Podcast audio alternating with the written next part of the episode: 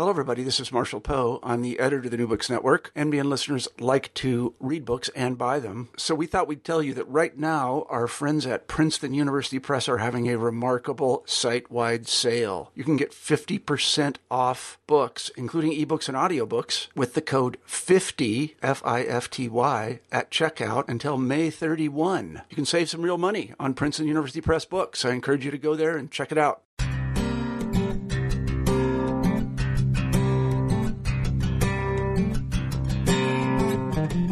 Hello and welcome to New Books in Education. I'm Trevor Matea, one of your hosts on the channel. Today we'll be talking to Lee Gutkind about his book, What I Didn't Know True Stories of Becoming a Teacher. Lee, welcome to the show. Nice to be here, Trevor. I'm wondering if we can begin the interview by having you tell us a little bit about yourself and your work. Sure. Um, I have uh, kind of three different jobs in my life, all related to writing and literature, creative nonfiction almost exclusively. I write books, um, have written or edited maybe 30 or 35 books, all in the true story vein. I have um, written about uh, riding across the country on a motorcycle, uh, spending a year with a crew of National League Baseball umpires. Um, I have immersed myself in um, an um, liver transplant unit for four years and kind of um, did everything that uh, except have a transplant that that happens to people uh, that go through the experience. And uh, I traveled, um, jetted through the night on organ donor runs, and spent lots of time in operating arenas, and have also um, written about child uh, mental illness, and in the same vein by hanging out at uh, at uh, in psychiatric institutions. Um, so I've done that kind of writing and continue to do that kind of writing, and I've written a couple of memoirs as well. So I do that. I also um, am the founder and the editor of Creative Nonfiction Magazine, which is now a nonprofit foundation. Um, we publish books, and we have a new magazine called True Story, which is a magazine that um, that publishes in, in a very small way one long form narrative nonfiction piece each month. And we do conferences and things of that nature all across the country, as do I uh, personally. And finally, um, I am a writer in residence at um, Arizona State University, um, and my home base is in Washington, D.C. for ASU. And again, I teach and I kind of work on special projects. The, the project I'm working on now um, is, uh, is to help people who have an interest in both science and religion and, um, and true stories to figure out how to write about the harmony between, in a true story manner, between science and religion. And that's kind of what I do with all the books that I edit, um, including the one you want to talk about. I, I look for people who have uh, boots on the ground experience and academic experience and try to show them and help them appeal to general interest readers. So it's people who know a lot and usually are interested or usually are much more used to talking to the choir, their colleagues, but I try to get them to talk to the world. And so, uh, while you're not a K 12 teacher yourself, I'm sure this project gave you a lot of time to sort of reflect on your beliefs about primary and secondary education. And so, I was wondering which of your experiences, either as a student or as an adult who knows and works with teachers in those contexts, have most shaped your views on the purpose of schooling. You know, um, it's a funny thing, and I, I talk to um, talk at high school graduations from time to time, and the thing about that is, I was a horrendous high school student. I graduated in the lower fifth of the fifth fifth of my class. I think, as I look back in my life, I I, I realized that that that was probably one of the worst periods of my life, being in high school, and so getting a chance to um, interact and talk with teachers now, um, and and of course understanding that things in schools in many schools across the United States are much worse than they were when I was going to school has appealed to me and um, and getting involved in this project has uh, has, has kind of helped me to understand um, what it's like on the other side of the uh, of the desk. Uh, the person whose back is to the chalkboard rather than and um, facing a bunch of students who may not want to be there and certainly don't sometimes even know why they're there. So it's been a unique experience for me. Of all the people you could write a book about, how did you choose teachers? And would you say your audience is, is other teachers or people outside of education? Well, of course, uh, there are what, maybe um, three and a half million teachers in the United States today. Um, and my audience certainly is other teachers um, to, to see if they can share their experiences in a way that, that other students, that parents, that people, all the people across the United States and the world will be able to understand. And um, so, so that's that's kind of what I had hoped for. Um, if if I know you know this, um, if you kind of look around at the books available about about education and the books available just about the teaching experience, most of that, most of those books um, are more academic. Most of the books talk to um, uh, have academics talking to academics, but I wanted teachers to be able to communicate to each other and to the world about what happens to them um, in the classroom and how they change as their experience goes on. That was actually something I was thinking about is that uh, reading a narrative is, is very different from reading academic research or an article in the newspaper. So it sounds like you're trying to cultivate an understanding of what it's like to be a teacher. You know, uh, there have been tons lately of reader studies about the effectiveness uh, and the importance of storytelling.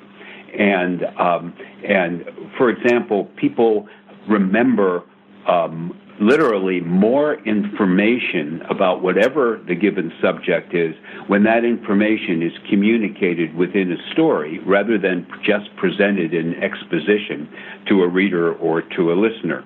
And so, um, and so, so that's the whole idea behind creative nonfiction. In fact, that um, that um, we want to be able to use story as the style or as the reason for someone to be really interested in a subject that they may not necessarily be interested in.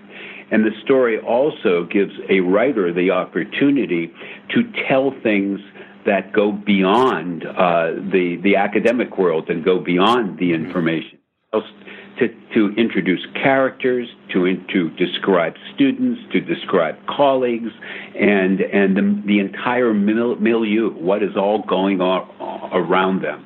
The story really gives the writer the opportunity to, to present their world in a three dimensional fashion. I'm wondering if you can share a couple of examples uh, of the narratives you have in the book. Sure. Um, I know that you talked with Michael uh, Copperman. Mm-hmm. Um, uh, not long ago, and uh, he um, uh, he's a Stanford graduate. He um, went into Teach for America, and uh, he was incredibly challenged by the the violence and uh, the seriously troubled kids that um, that that he was confronted with, and. Um, um, he had a very mild background. I believe his father was a was a physician, and I believe he grew up in a good uh, went to a good school and um, and had a comfortable life. And and um, the the essay he wrote and the experience he had was uh, incredibly um, eye opening and traumatic. Um, he had a troubled student that he kind of uh, tried as hard as he possibly could, using all of the techniques he learned in college um, uh, in order to kind of connect with the student. And the student was it was just impossible to to to to make a connection with this student uh, as hard as he tried. And um, there's a there's a scene in the book that that just kind of takes uh, takes your breath away um, because it was a time when, at one point, he thought he had connected to this student just for a moment, and at another point, um, uh, the student anger was so angry at Michael that uh, the student actually spit in his face. and the student and and um, Michael reacted um, in a way that was somewhat violent, but realized at the time that the student listened to him. He made a connection with that student at that moment, and yet he realized that the student couldn't stay in that school or with him at any time after that. So it was. Uh, it was at a moment um, um, an awareness that that he was unable to to to do any good, and at the same time, uh, he learned a great deal about how he could conduct himself in the future. So, um, so that was uh, it was an incredibly moving story, and um, uh, there was another essay that I um, that I enjoyed a lot because it had to do with um, with um, um, the use of vulgarity, swearing in class, and the teacher hating that so much and fighting with her students constantly over this this use of the F word and the S word and every single word um, in throughout the class until the t- the teacher finally realized that um, that uh, there were two ways to think about. It took her two years to do this. Two ways think about um, using um, this language. One way um, was to think that that sometimes language is used to be offensive, and sometimes language is actually used um, as a way of um, of emphasizing something. Bad language, I mean, as a way of emphasizing or or giving color to uh, a student's uh, feeling about one another, and so so that realization helped her and she decided uh, at one point that that um, anytime anyone in class used the F word or any other word, that they would, in in an offensive way, that they would have to uh, they would have to find a vocabulary word um, that that they could that that they could define for the rest of the students and um, and talk about what that word meant. And slowly but surely, people stopped swearing in her class. And even when she did, she was able to uh, to hold on to it and deal with it and discuss its meaning. And uh, she said, but that by the end of the time. Um, uh, the end of the class, very few people were using bad words at all, except when um, when they wanted to force a fellow student to go to the box to pick out a vocabulary word to see what it all meant. How do you think uh, the narratives about teachers in this book are a continuation or a departure from narratives you've published in your other books and publications?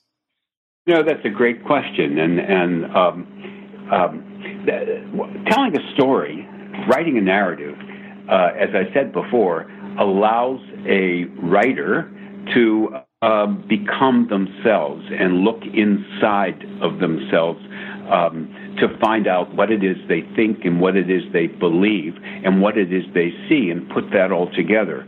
And so I have done, oh, perhaps 10 of these anthologies focusing on not just teachers, obviously, but focusing on, on nurses, focusing on the challenges, to anthologies on the challenges of fighting your way through mental illness one of those anthologies was um, written primarily by uh, mental uh, health professionals, psychiatrists, and um, and uh, social workers, and uh, psychologists, and psychiatric nurses.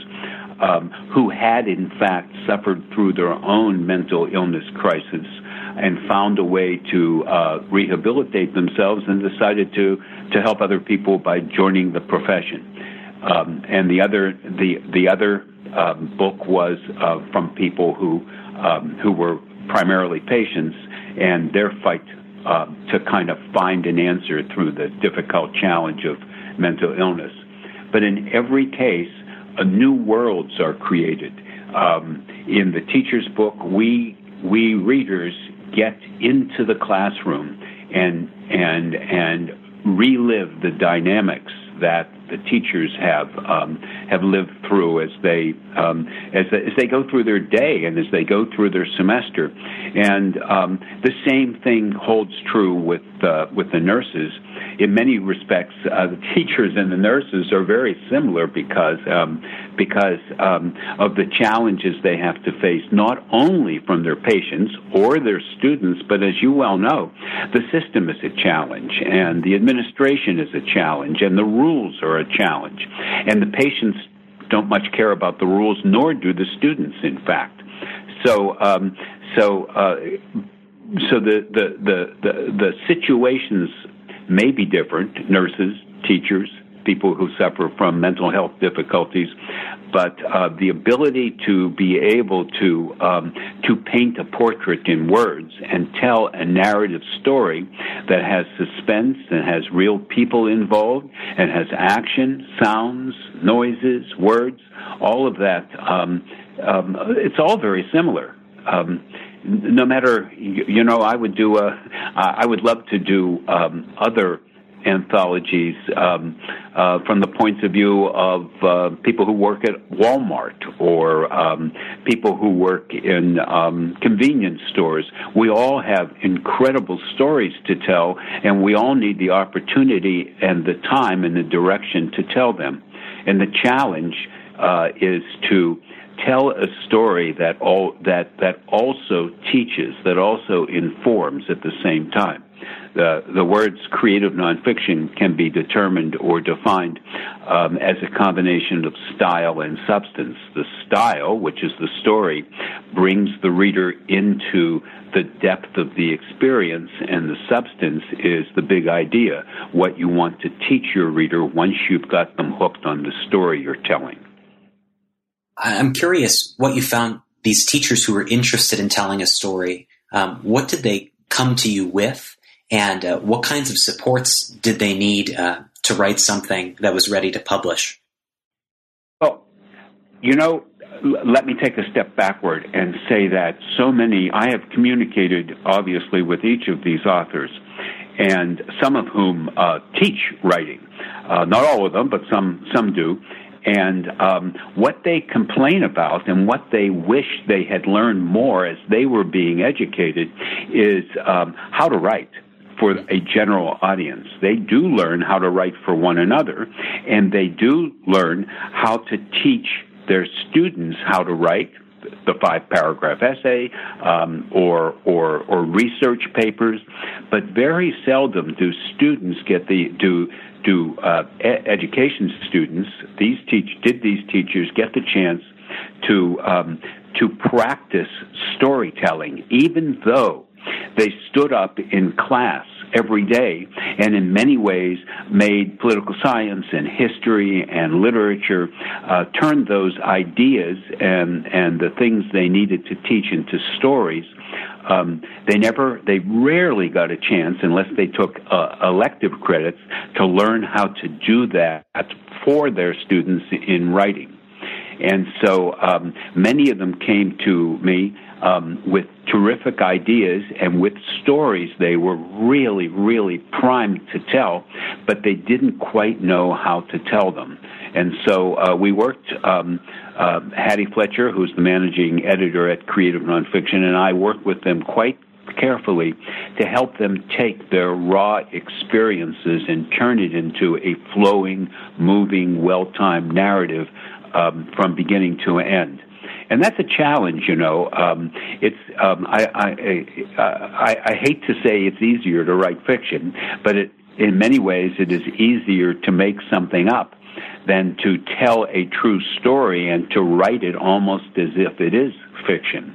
Uh, and so and so the the teachers that came to us had these stories, and um, we helped guide them not we didn't tell their stories. They had their own stories, and their stories were vivid and and powerful. But but what the help we give is to get them to understand the structure of uh, of of creative nonfiction and um, and how to and and and how to uh, attract a reader, get a reader interested, involved, and communicate with them the important ideas they want to tell uh, at the same time, and get the reader to stay. Um, to stay with them and their story, not just for five paragraphs, but for four and five thousand words. And so we went back and forth with these with the teachers, these teacher writers, a number of times, and I think that um, um, we learned a great deal about what it was like to be in the classroom or to be part of an administration in a in a K through 12 school, but I think they learned at the same time the challenge of putting together a story that uh, that sells and tells and informs and compels all at the same time. Lee, I just wanted to ask you a couple more questions. First, what are three other books you might recommend to our listeners if they've enjoyed uh, what I didn't know and our conversation today? Well, I, I, the, the, book I mentioned to you about nurses um, has done extraordinarily well, and um, and and is similar, as I said, in in this way, in many ways. And it's called um, um "I Wasn't Strong Like This uh, When I Started Out." True stories about becoming a nurse. So, and this is quite similar to um, the book we're talking about here. What I didn't know: True stories of becoming a teacher. And um, so, so the nurse book I would um, I would definitely recommend.